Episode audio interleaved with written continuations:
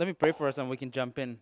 Father, we thank you for this time together. Thank you for the opportunity and the privilege to gather together as believers to learn more about you and walk through this doctrinal statement as we kind of clarify and learn more and respond to this statement as we kind of think through how it affects our lives, how it applies to this body of believers. Help us to be sensitive to your spirit, open to the things that you to speak to us. Help us clarify who you are for us and help us sharpen that image of who you are to us. Even as sometimes life and busyness and sin and responsibilities clouded for us, pray that you continue to give us grace and help us respond to it in a way that honors you. We ask all this in Jesus' name. Amen. So we're actually, how many of you here were here last week? Okay, almost half of you. We started the session last week with Scripture and kind of the first doctrinal statement on Scripture. I believe Shannon, I know Shannon recorded it, so if you guys need to catch up on that, definitely go, we'll make sure that's available. The other thing I like to tell folks, while we like folks to attend every one of these, it's not going to be possible that you'll never miss one, but it's not sequential, so you can, each week we'll cover topics that are kind of contained on its own, and then you can catch up as you have time. Does that make sense? So don't feel the pressure to, don't stay home because I missed the first 2 weeks, I'm not coming back, or whatever the case may be. So, so we're covering the section on God today. Easy task, right? So we'll kind of jump right in. What I want to do is I kind of got some feedback from Shannon. Shannon's like, I should have done this different. So I'm like going to try a few things differently, but we'll probably not figure it out till we get to the end of this. But we're going to try some different things. So what I'll do is probably read through the statement, portions of it, so you guys understand what's going on, what we're talking about, what we're looking at. And I'll probably break the session into in between so that you guys can ask questions. And for those that have been in classes before in more teaching style, I like to ask questions and I expect answers, right? And so be ready to do that just so that you participate, because a lot of times the questions that you ask are probably what other people are thinking, and it helps me kind of get a gauge for what you guys are thinking and if I'm kind of directionally at least hitting where I need to be. So this is the first section or kind of the introduction to the section on God. So I'll read it quickly and then we'll kind of unpack it a little bit. And part of what I want you to do as I'm reading it is to kind of get a sense of what is this talking about other than, a lot of this, if you've grown up in church or familiar with it, a lot of it sounds familiar, but kind of just keep an ear out for what are some things that stand out to you. What are some things that are phrased differently than you're used to hearing? And then we'll talk through that as I'm done with this. So it starts with saying, God, there is one and only one living and true God. He is an intelligent, spiritual, and personal being, the creator, redeemer, preserver, and ruler of the universe. God is infinite in holiness and all of the perfections. God is all-powerful and all-knowing, and his perfect knowledge extends to all things past, present, and future, including the future decisions of his free creatures. To him we owe the highest love, reverence, and obedience. The eternal triune God reveals himself to us as Father, Son, and Holy Spirit with distinct personal attributes, but without division of nature, essence, or being. All right, so from that section that we just read, what stands out to you from that section? I'll go back so you guys can... because I know you all didn't memorize that. So what stood out to you guys in this section or in this portion of on this description of God?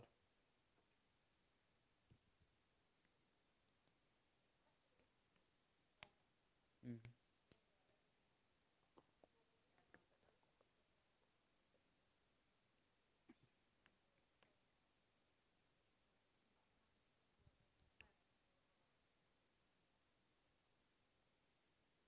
Yeah.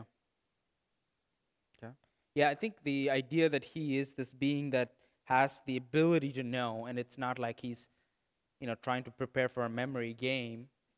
This is just how who he is. This definitely kind of starts framing God as somebody that is not like us. We can't, with the invention of cell phones, we can't even remember, phone numbers. So it definitely frames him as somebody separate from us. What else?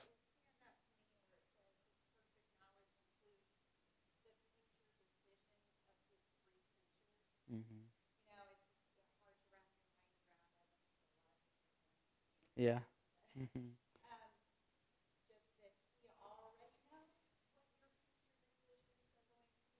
Mm-hmm. Free to make this. Yeah, that's definitely something that we'll touch on. Not this class, later on down in one of the sections. But yeah, that's definitely something that actually is not in the statement today, and I think that was interesting the way that's phrased. But anybody else?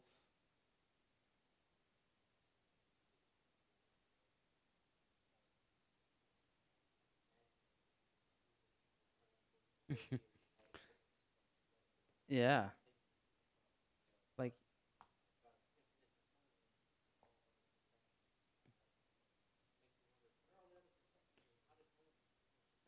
Mm-hmm. Yeah, why did you pick that one?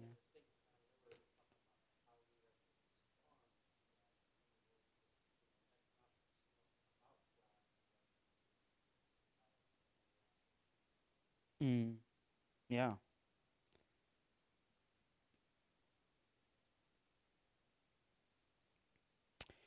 And I think the last sentence, is definitely something it kind of alludes to the idea of this Trinity. We've talked about, and we'll touch a little bit about that. But I think the way it's phrased as three distinct personal attributes without division of nature, essence, or being. So it's definitely something that we'll touch on. So anything else before we move on? No? Okay. So, it's always interesting as I was thinking about it, preparing through this lesson together. I was thinking, why do we even have a section that articulates who God is, or really what God is, and why is it necessary for us to go through this exercise and kind of capture it? And part of the reason is kind of want to talk through three specific reasons. But one is your image of God is the most important thing about you. Okay, whether you're a believer or not. Okay, even if you're an atheist, that view that you have about God, that God doesn't exist, is probably the most important thing about you, because that gives you the ability to respond to God in general, or to the absence of God. The second, is this idea that right living presupposes right thinking about God, kind of alluding to the image of God. But if we want to live godly in the way that God created us to be, we need to understand who He is and why He created us. And for us to understand that, we need right thinking about who God is. And lastly, it kind of helps us divide or give us the right understanding of who God is. It helps us weed out false teaching or true-ish teachings, right? Things that are probably somewhat true but not completely true, right? And there's a lot of that, especially when topics like God, religion, there's lots in there that a lot of times are like, that has some truth in it, but it's not exactly what we're trying to get to. And I think it's important for us to articulate it, because even things that are only true-ish, right? You're like, okay, why don't we just give them the benefit of the doubt? It can infect kind of our image of God, and thus infect how we live for Him, and how we, because right living presupposes the right thing about it. So those are kind of three big things. It shouldn't be a surprise to anybody. But if it's in the back of a man, it's like, why are we looking at this in this section? Those are probably the three reasons that I can think of. So. When I think about the right understandings of God, I think it's important to also look at what are some incorrect understandings of God. Okay, and again, I'll just run through it. This is not all of the incorrect understandings, but these are some top ones that I think we all can probably recognize. So atheism is one of them, and atheism basically just argues that there is no God. Okay, and I think one of the issues with this is, I'm just curious. I want you guys to hear what you guys think. Why? What is one of the biggest issues with atheism, other than the fact that it's not true? What does it take? I guess let me lead you guys a little bit. What does it take for you to know that something does not exist? Let's just take unicorns for example. How much do you need to know before you can claim that unicorns don't exist? Yeah. But if you think about it, if for somebody to say there is no God, they would have had to know everything there is to know, right? They would have to know more than this God that they say doesn't exist to be able to even make that statement, because meaning they have to have complete knowledge to be able to say something like that does not exist. So any affirmation from the negative, that's kind of the formal term, is always very difficult to prove out, right? To say that something does not exist is hard because you would have to know everything there is to know to come back and say that there is no God. Second is pantheism, and pantheism is something that's popular. It's basically like God is in everything, right? We've probably heard some of those things. What's that movie with the blue people? Avatar. I mean, it's one of the classic examples of pantheism. It's in a lot of different, shows up in a lot of different formats, and more popularly called New Age kind of philosophy or New Age thinking. And the idea is that the deity permeates everything. Now, we do believe that God created everything, right? But we don't believe that God resides in everything. Like, God's not in the, oak tree in front of your house, for example, right? That's probably what pantheism would think. They think that God exists in the trees and when blah, blah, blah. Polytheism is basically God, there's belief in many gods, so there's not just one God. So, obviously, the Greeks were, as a classic example, they believed in Zeus, they believed in Apollo, they believed in multiple gods. A more popular example of that is Hinduism. Hinduism believed in multiple gods, and part of the idea is being an agricultural society, they believed that there was a god of rain, that there was a god of the sun, there was a god of the fields, and god of fertility, and so they basically felt like if they unless they pleased all these gods, then they were not safe. So that's one false understanding or incorrect understanding of God, and we'll look at why that is. Deism is more, probably not as popular, but it used to be popular. But deism just acknowledges, I'm not saying there is no God. That's the atheist position. I'm just saying I'm not sure there's a Christian version of the God. So there's no Yahweh. I believe there is some supernatural being. I'm not sure that it is the Christian God. It could be some other God, but I'm not going to be brave enough to say that there is no God. So deism just means there is a God. I'm not sure which God is it. I'm not interested in that either. Here's some other one, agnosticism. You probably heard of this. It's basically, I'm not denying there is no God, but I don't have enough knowledge to say there is no God. Meaning they go back to the statement I just made. I have to know everything to be able to claim there is no God, so I'm not going to make that claim. So that's... Islam is an obviously popular version of an idea of God. Islam has an idea of God, obviously very inconsistent with the teaching of the Bible, but Muslims contend that God is a solitary personality, means as opposed to the Trinitarian nature of the Christian God. They believe in just God as this person in heaven. Similarly, Jehovah's Witnesses and such groups all kind of believe in this God as this being that's in heaven without any personal relationship to people. Mormonism is basically, they have lots of issues too, but basically denies an eternal God, and they believe that God the Father has a body of flesh and bones just as tangible as man's, and we don't believe that.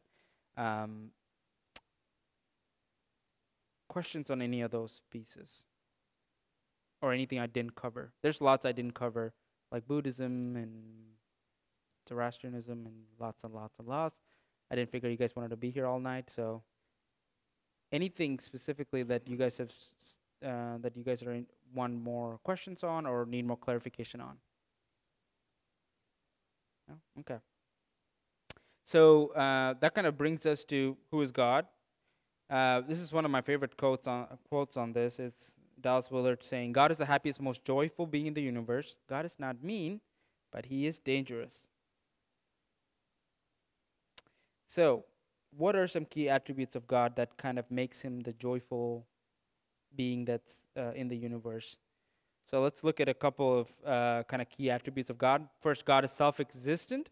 And so the word that's used in the Bible is Jehovah, meaning self-existent God. And so basically, when you remember when Moses came to this bush and asked, who should I tell the Israelites you are? And he says, tell them, I am that I am. And the reason he has to say that is because he didn't have anything else to compare him to. So Moses, I can't tell you I am like this bush, or I'm like this animal, or I'm like the sun. I have nothing to compare myself to, so I'm just going to say I am that I am. And that became the central theme for the Jewish idea of Jehovah, or this idea of self-existent God. He exists outside himself. So, for example, we need food, water, relationships, air to exist, but God is only dependent on himself. He does not need external aspects to keep him alive, okay? And that's critical to being a God, really. God is life, and so that's this idea that God is the source of life, okay?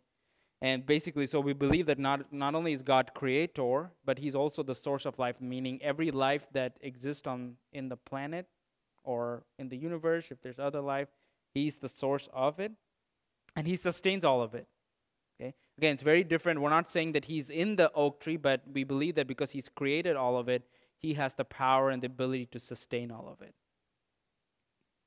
God is immutable or unchanging. It's this idea of that since God is perfect, he cannot keep getting better, right? Unlike us. So it's the verse in the Bible that's captured that kind of captures this theme is that he's the same yesterday, today, and forever. It's this idea that God is the same God of Abraham, Isaac, and Jacob that we worship today. What are some other ones? God is not limited by time and space, and this is critical. So I think I have a lot of, anytime I talk about, some form of apologetics, people ask me, so if God created everything, who created God? Okay, and it's like, oh, this trick question. Well, it's not a trick question, because if there was something that created God, then that thing that created God would be God. Does that make sense? So God is uncreated being, and he stands outside time, meaning when God existed before time began, and he spoke time into creation. So since he's outside time, he's not created by anything. He is self-existent, and that's critical to understanding our understanding of God. So when you think about things like pantheism, where the trees are gods, or polytheism, where there's multiple gods, the idea is that those gods live and die and go through this karmic cycle. We don't believe that, because we think God, for being to be supreme and eternal, they have to exist outside time, or this being has to exist outside time. God is spirit, okay? So notice I didn't say God is a spirit. I just said God is spirit. His essence is spirit. Part of what we do is that we recognize that God is not limited by a physical body. So, for example, that's why we don't believe, like the Greek gods, like Zeus, etc. They were all just glorified versions of human beings. So when we say that God is spirit, we acknowledge that he's not limited by our human body. And God is a person. That is a unique aspect of the of Christianity, where we affirm that God is not just a spirit, but that he is also a person. A few weeks back, might have been a month or two back now, when I talked about Jesus and his humanity and his deity, this is one of the things that I alluded to, that God demonstrates all aspects of a person. So basically, he's not portrayed as an impersonal being, but he's painted as somebody who has all the characteristics of personality. And what are some of those characteristics? Meaning, he has a will, like he decides what he needs to do. He has all the aspects of what we would call a personality. And so that's unlike anything that other people believe or other religions believe about God. Even other monotheistic religions like Islam. Any questions on that?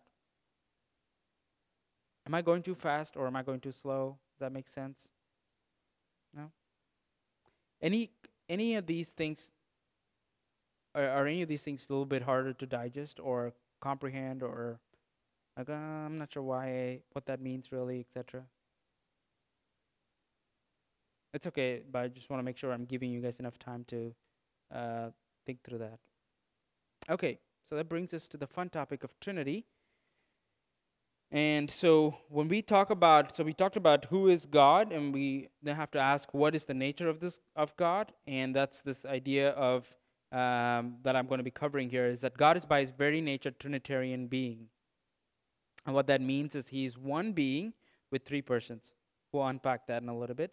But again, Dallas Willard, I like this quote by Dallas Willard. It says, God is a sweet society of persons, Father, Son, and Holy Spirit.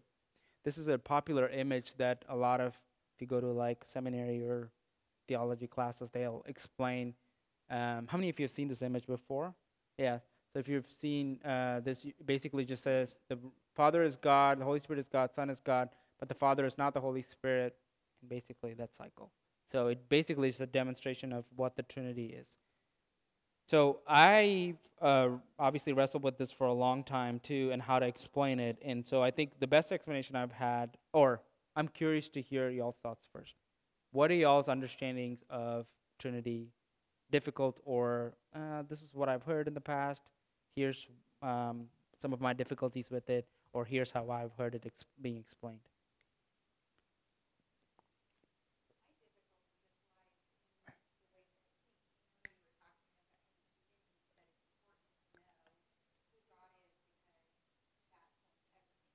Mm-hmm. Mm-hmm. But then I find myself like thinking one of them, or thinking of them as different. Mm-hmm. In my head, even though I would say they weren't, I still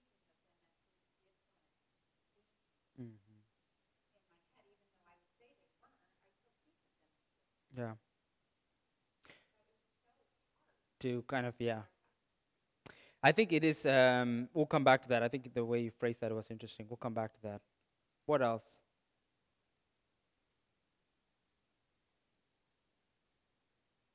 No questions? So let me kind of talk through a little bit about how I think about it. Again, this is not going to be an explanation that solves all your questions about this, but I think it gives me some idea. So think about us, right? When we say God is a Trinity, what we're saying is God is one being with three persons. We are human beings, right? That's the type of being we are. And so I am human being, and I'm one person. So what am I? What's the answer to that question? What am I? Human, yeah, human being. That's the type of being I am. Who am I? Stanley. Not a trick question. Not a trick question. So what am I? I'm a human being. Who am I? I'm Stanley. So I'm one being and one person. Yes? So all of you share the characteristics of being a human being because all of you are human beings, right? Right? But there's a distinct, when you come back to who am I, then we all are different types of people. So when we explain the Trinity, what we're saying is that God is one being, Father, Son, Holy Spirit, same being, but they're three different persons within the same being. So whereas I am one being, one person, God is one being, three persons. I know that's not all the answers, but it gives you a little bit of understanding of why. So coming back to the statement you just made, it's okay to address them as separate because they are separate persons, but they're the same being. And we'll look at what does that mean for them to be the same being. Does that make sense a little bit? Okay, it doesn't. I know. How does three persons live in one being or express the characters of one being? Well, that's kind of where it's important for us to understand. It's a little bit outside our comprehension because we have nothing to compare it to. So I always hear. I mean, I talked a little bit about. This is definitely something that is unique to the Christian faith, and a lot of times people ask me. I don't believe in Christianity because of the Trinity, or like, how can there be three gods? It's like your polytheism, or there's three gods. And I'm like, think about it. If we were trying to convince people about Christianity, why would we come up with something so complicated? Like this, it's not our invention. Like it's how God has revealed himself to us. And so that's what we need to look at. And so I think it's important to sometimes reframe the question as, this is not a human invention. We didn't create this idea of who God is. This is what was revealed to us through his scriptures. And that's why it's important for us to clarify and say sometimes, this might be beyond my complete comprehension, but this is how we see God as, because it's important to how he's revealed us. It's the accurate picture of who God is because that's how he's revealed himself to us. So understanding the Trinity, God is by his very nature a Trinitarian being. And so this is from some of Shannon's notes that he shared with me. I think it kind of captures. So in the beginning, we talked about this idea of three distinct persons, one divine essence. So we were like, what does essence mean?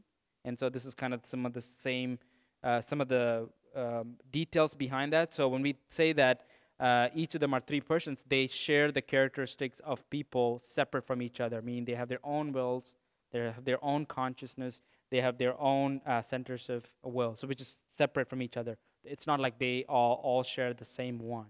They all share the same type, but they are distinct in people, distinct as persons.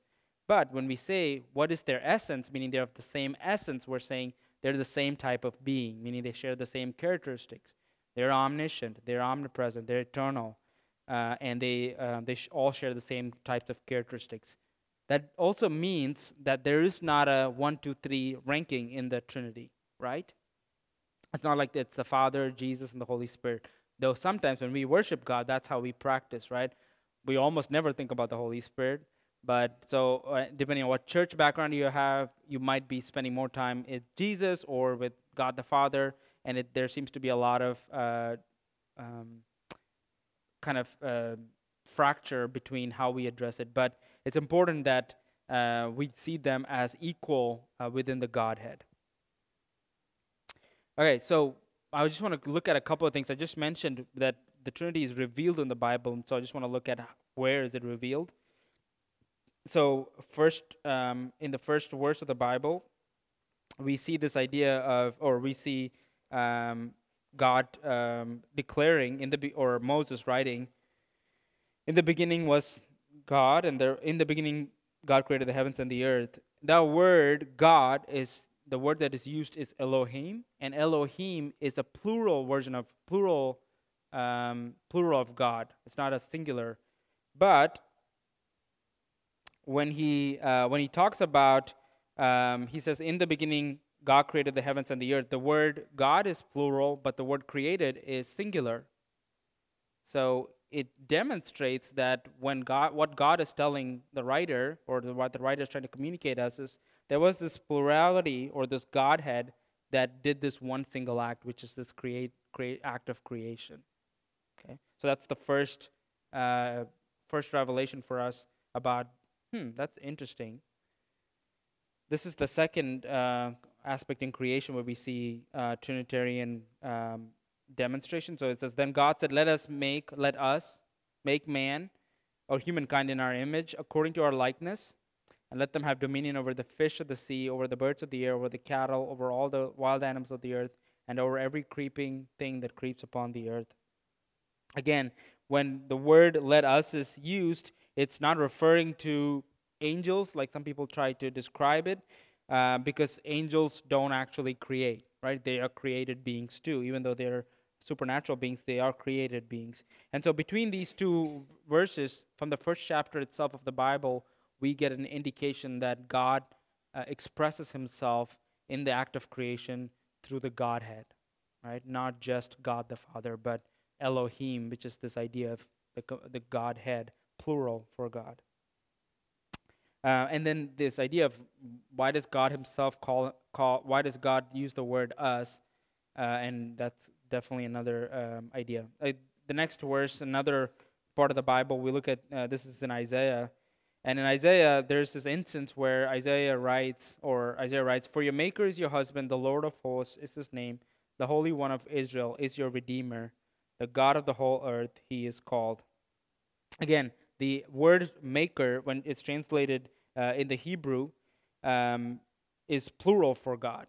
It's just not a singular. And so, again, what Isaiah is recording for us here is that there is this idea that God is not just this single person, but it's three persons, but the same being, the God being. This is the second verse in Isaiah. It says, "Come near me and listen to this. From the first announcement, I have not spoken in secret. At the time it happens, I am there. And now the sovereign Lord has sent me with his Spirit. This is what the Lord says, your Redeemer, the Holy One of Israel. I am the Lord your God, who teaches you what is best for you, who directs you in the path you should go." And this is Isaiah 48, 6 and 7. And here you can see how Isaiah is identifying the three persons within the God being, isn't he? So he says sovereign Lord with his Spirit and the Holy One of Israel, the Lord your God. So he's basically kind of what you were saying. He's talking to all three persons within the Godhead as opposed to just one, and thus revealing for us that even he, as early as in Isaiah, recognized that the God, like God as he expressed himself, was Trinitarian, not Unitarian, as a lot of people believe. Make sense to you? Oh.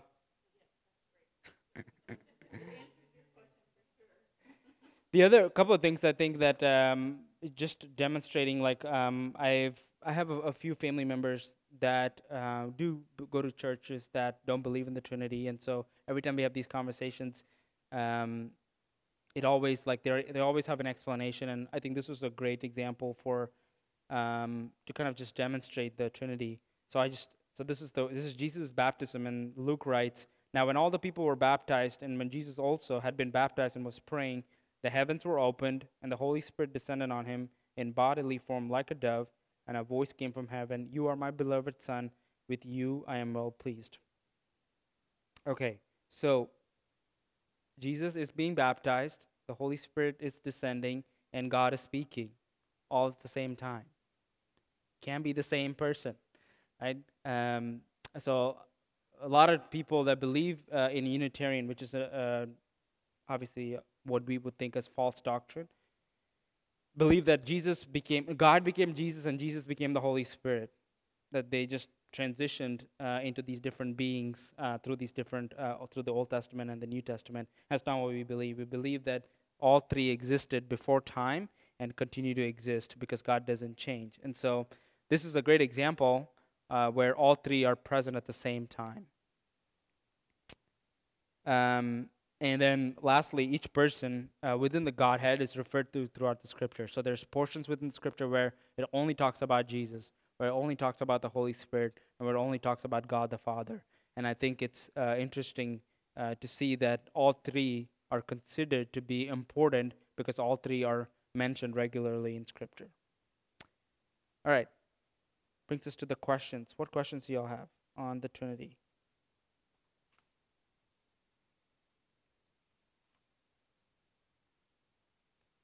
No questions on the Trinity.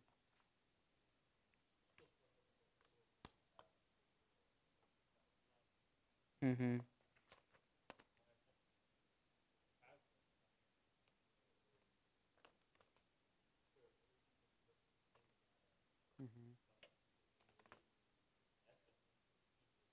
Mm-hmm. Mm-hmm.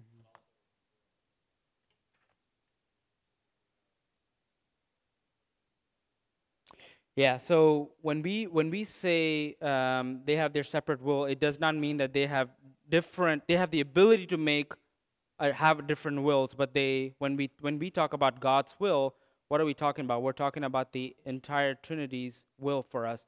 And obviously, one of the things of being one being three persons is their wills are always, when it's communicated to us, the same thing, meaning Jesus does not have a separate will. Meaning when we think about the will of God, he does not have a separate will than we do. He has the ability to have a different will, right? But he does not have a separate will, as in like he does not expect something different from us that God the Father would expect. Does that make sense? So when we say that they are separate persons, we're saying they have these characteristics of a person, but that when we think about the traditional sense of what is God's will for me, it's not like Jesus has one will for me, Holy Spirit has different will for me, or God the Father has a different will for me. Is that?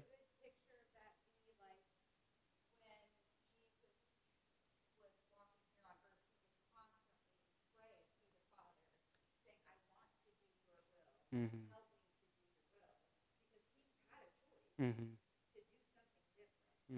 Yeah, he could have done his own will, but he chooses to do the Father's will. And he, as we kind of, we go through, that's a great example. As we go through the Bible, through the Jesus ministry, we see him submitting to what the Father's will is. Like, he says, not my will, but your will be done, right? But that's exactly what God, Jesus would have wanted. At the time that as he submits to that, that's what he's accepting. But we see in that picture that Jesus' will was not, that's not what Jesus wanted, but he's taking on what God would have wanted. And so there is this submission within the Godhead to each other that we see. And that, I think, is a distinction that it's hard to make. So what is God saying when for example, when God says, or Jesus says, I do not know the time or place when I'll come back. It's only with the Father. So are you saying you don't know something that the Father doesn't know, right? So I thought you were all-knowing. So I think there is some of these nuances that we have to work through, and really just depends on the context of the passage. Any other question? But good question. I'm happy to talk through more of it. All right. Let's go through the last section is just kind of talking through the different so I told, like I mentioned, all three are mentioned within the Godhead. And so if you look at the actual doctrinal statement, it gives you the summary we just looked at in the beginning, and then it talks about the God the Father, God the Son, and God the Holy Spirit. So I just want to kind of quickly go through that section before we close for today. So first, God the Father is described in the statement as God as Father reigns with providential care over his universe, his creatures, and the flow of the stream of human history according to the purposes of his grace. He's all-powerful, all-knowing, all-loving, and all-wise. God is Father in truth to those who become children of God through faith in Jesus Christ. He's fatherly in his attitude toward all men. So that's basically how we think about God the Father. And I wanted to see if you guys would help me kind of look up some of these verses and kind of read it out loud. I'll read the first one. Can somebody pick 1 Chronicles 29:10? All right, Galatians. Can somebody pick 1 Timothy 1:17? Okay, and Peter. Right. Oh, we have more of these. So, Bobby. Okay, I'll read Leviticus 22:2. And here it's written, "Speak to Aaron and his sons, so that they abstain from the holy things of the people of Israel, which they dedicate to me, so that they do not profane my holy name. I am the Lord." And so this is the God speaking about Yahweh, the idea of Father, in this section. Brian, you want to read Chronicles?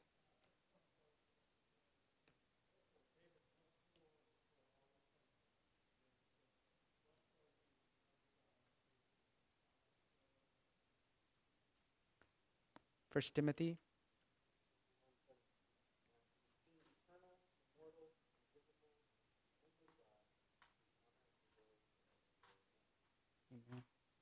Galatians.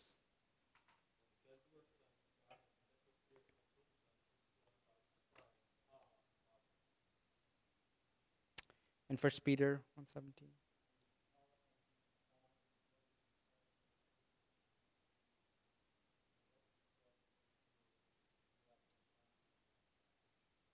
So what are some of the things that kind of just stand out to you guys? Some of the repeated themes that we see in those verses. I think one of the big things was the idea of this Lord God, or this Yahweh idea, or this God idea as demonstrated as a father. We saw that appear a couple of times. What else? The verses that you read, what stood out to you guys? I think I heard Abba, Father. So there's this, so this eternal aspect of God. Anything else?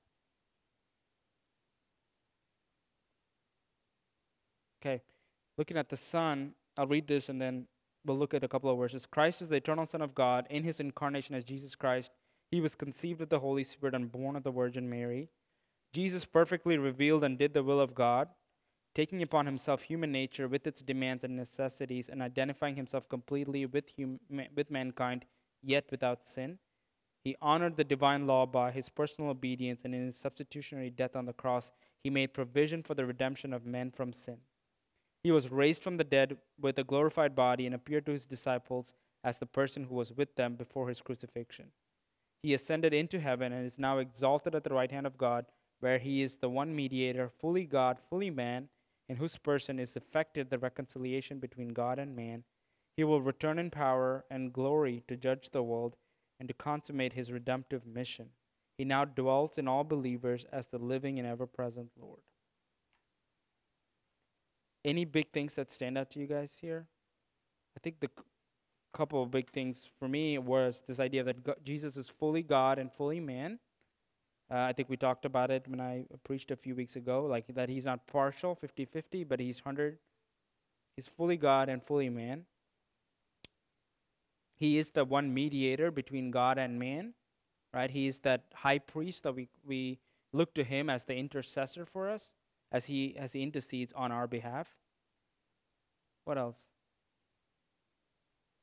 Yeah, that's something. So we believe that Christ's work through us, that he dwells in us, and we'll talk through a little bit about that.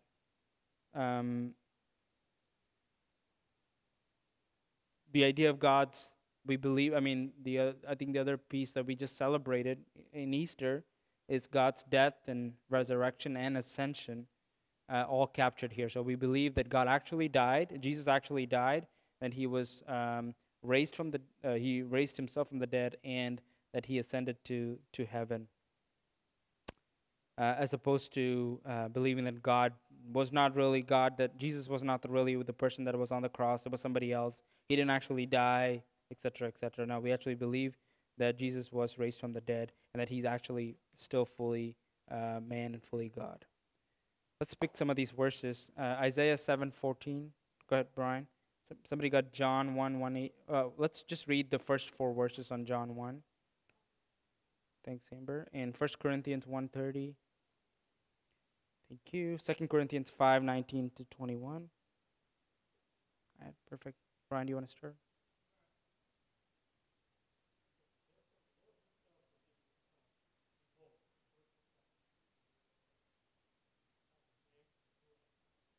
So that's the prophecy of Jesus being born, way ahead in Isaiah. So Jesus was, that was prophesied in the Old Testament. What about John 1:1-5?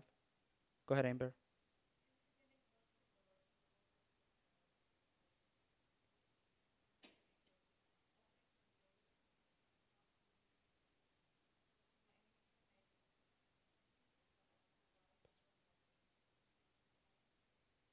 Yes. So it goes back to the creation story where John writes, as he's writing, says, in the beginning was the Word, and the Word is with God. So again, the us in creation, John, that's what John's referring to back here. 1 Corinthians 1:30.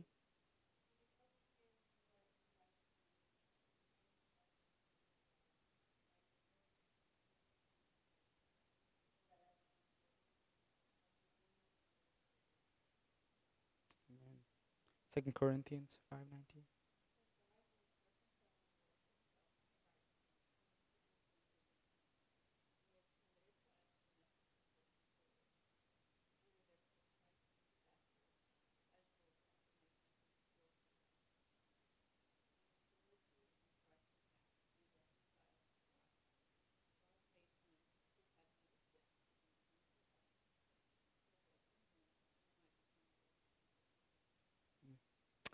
So that goes back to the idea of the reconciliation between God and man happening through Jesus as our high priest. He was the lamb, sacrificial lamb that died in our place so that we could have reconciliation to God.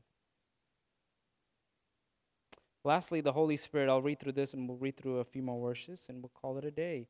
The Holy Spirit is the living spirit, the Holy Spirit is the Spirit of God, fully divine. He inspired holy men of old to write the scriptures. Through illumination, he enables men to understand truth. He exalts Christ. He convicts men of sin, of righteousness, and of judgment. He calls men to the Savior that effects regeneration.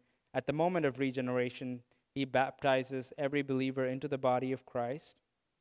He cultivates Christian character, comforts believers, and bestows the spiritual gifts by which they serve God through his church. He seals the believer unto the day of final redemption. His presence in the Christian is the guarantee that God will bring the believer into the fullness of the stature of Christ. He enlightens and empowers the believer and the church in worship, evangelism, and service. So a couple of big things here that the Holy Spirit does, right? Often the forgotten God. I think there's a book by that title referring to the Holy Spirit. So I think a couple of big things here that we see, that the scriptures were inspired, and we believe it. We believe that it was inspired by the Holy Spirit, as the human authors wrote or recorded God's inspired word. And Shannon talked a little bit about that last week when he talked about the scripture.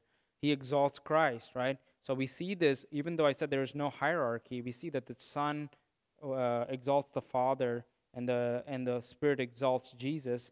And then we see this Trinitarian effect going on. But we see specifically here that he points to Christ, the Holy Spirit does, because of Jesus' death and on the cross. But he uses that, Jesus' death, to convict men of sin and righteousness.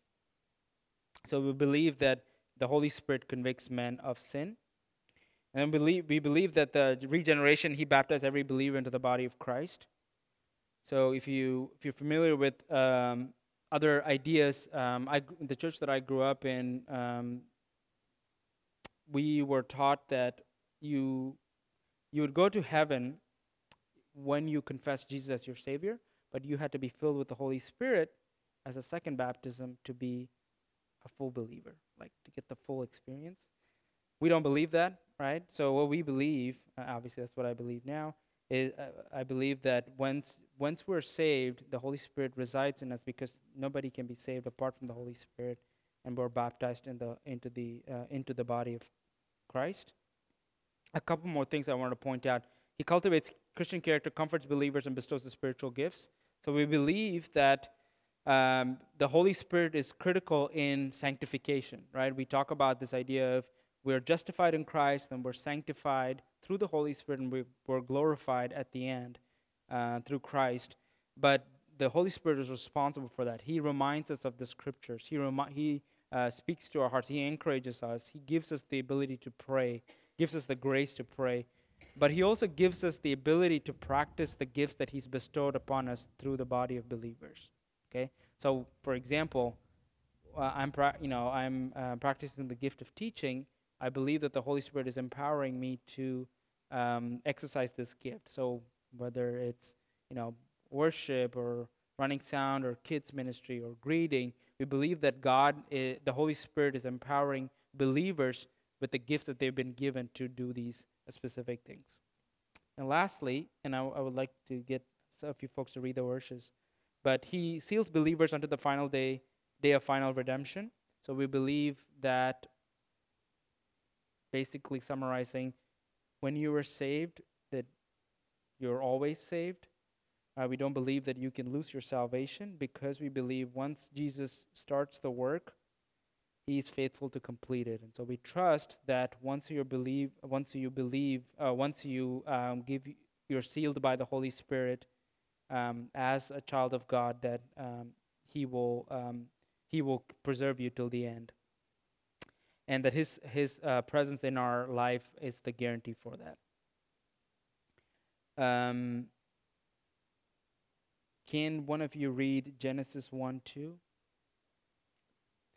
Judges 14:6. Okay, thanks, Amber. Hebrews 9:8 and 14.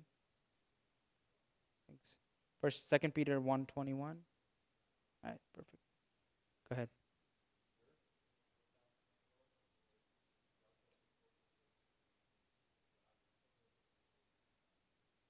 So again, the creation story, we see the third person of the third person of the Godhead present.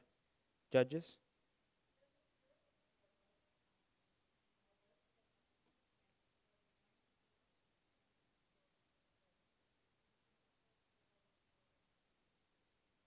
So it's Samson, the story of Samson, most of you all know. We see the presence of the Holy Spirit, or him being empowered by the Holy Spirit as early as Judges. Hebrews 9, 8 and 14.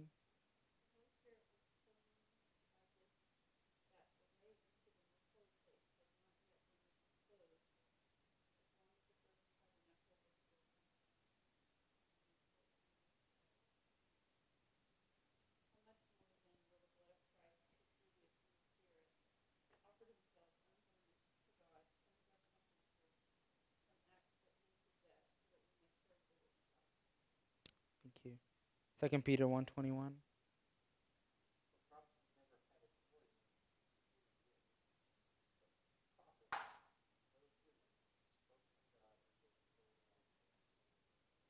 And so we see the presence of the exercising of the gifts under the guidance of the Holy Spirit, the creation story, the presence of the Holy Spirit even in the Old Testament, and the eternal work of salvation that was done through the Holy Spirit. Any questions?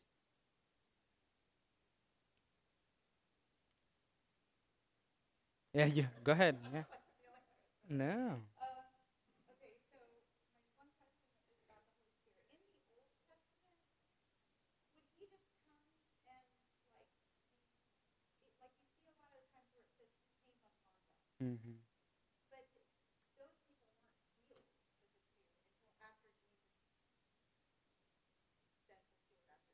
Mm-hmm. Yes.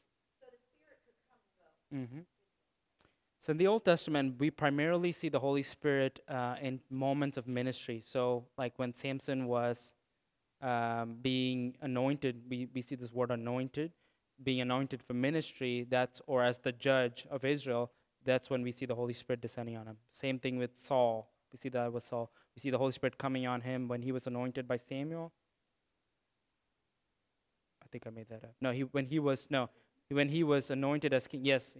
When he was anointed as king. But then we see that when he was jealous of David, when David was anointed as king, we see that the Spirit left. So it was more for ministry and for the more what we would call topical, not available to all everybody, but specifically to specific people for specific purposes. Unlike in the New Testament, where the Holy Spirit is available to every believer. And then my next question is about, so before he came, he was just the Word, but he had no flesh. The Word says that he put on flesh to come make his dwelling. Mm-hmm.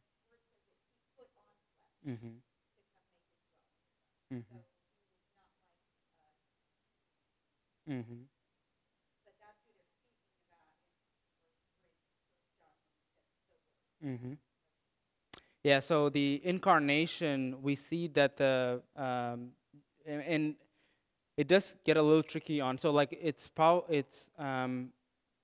he was always obviously Jesus, but his incarnation was something a momentous occasion where he put on human flesh. And that, and he continues to be human or be fully human since then. So, but yeah, the Word, the idea of the Word is called Jesus. And so, a lot of times when we talk about, in a lot of evangelical circles, we talk about the Scripture and we talk about Jesus a lot because of that specific reason, because we believe that the Word, as in the Scriptures, all tend to point a lot to Jesus and the work that He did on the cross. Everything seems to point. So if you read through Genesis, Shannon's talked about this before, we read through Genesis through Revelation, we see it all pointing back to Jesus, and Jesus is present through all of it for that specific purpose. So, good questions, though.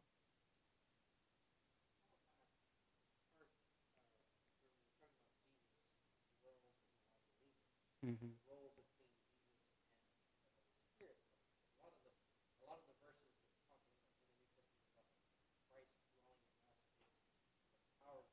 Mm-hmm.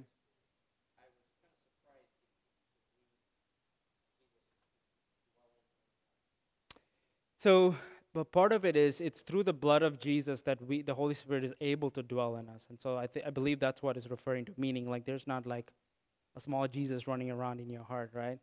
So, I think some of that is a language that we try to capture some of the essence of we believe when we say. Do you trust Jesus or accept Jesus into your heart? what we're saying is, do you accept the work that he's done? And the only way that can be actually implemented in your heart is through the Holy Spirit.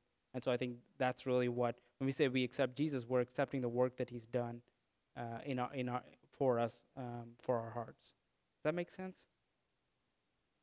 So does that make sense?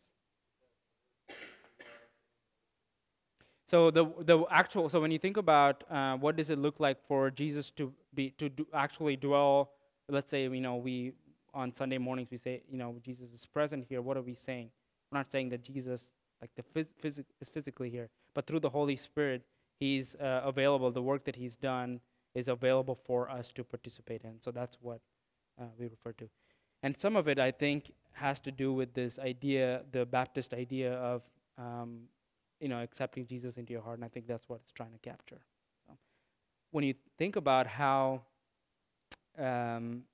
doctrinal statements are accepted, it's actually very political. It's kind of like what you said, how do we determine what words to use and how to use? And so a lot of times you see a lot of denominational aspects being captured that are not necessarily wrong, but it's not necessarily the best way to say it, but it, it keeps some people happy.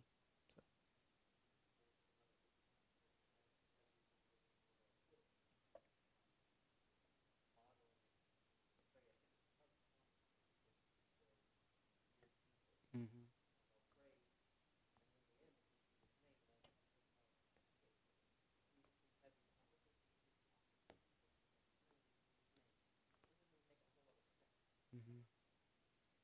Because, and yeah.